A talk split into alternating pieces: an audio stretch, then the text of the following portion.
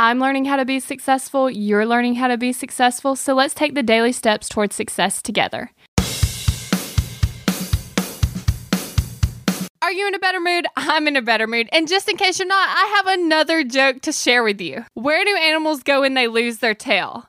The retail store. Okay, so that's one way to get in a better mood. Tell yourself jokes, look up jokes, find other people that know jokes and ask them to tell you the jokes because it is seriously so funny. Today, we're going to talk about being more grateful. So, I want you to stop for a second and I want you to think about something that you're grateful for. Are you smiling?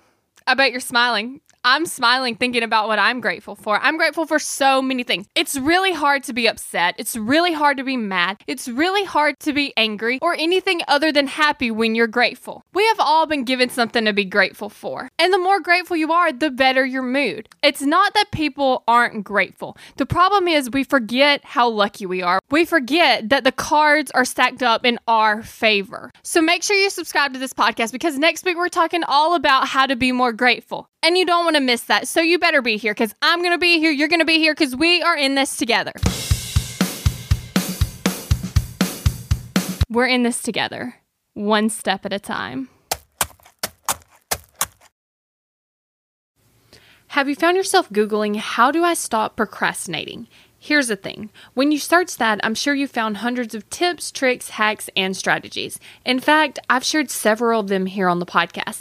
The only thing is, did it work? Are you still procrastinating? If you are, then what you need isn't another hack.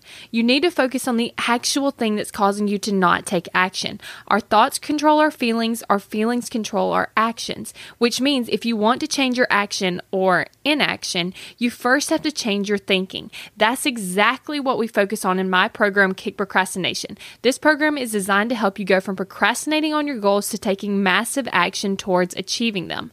So go to kickprocrastination.com to sign up.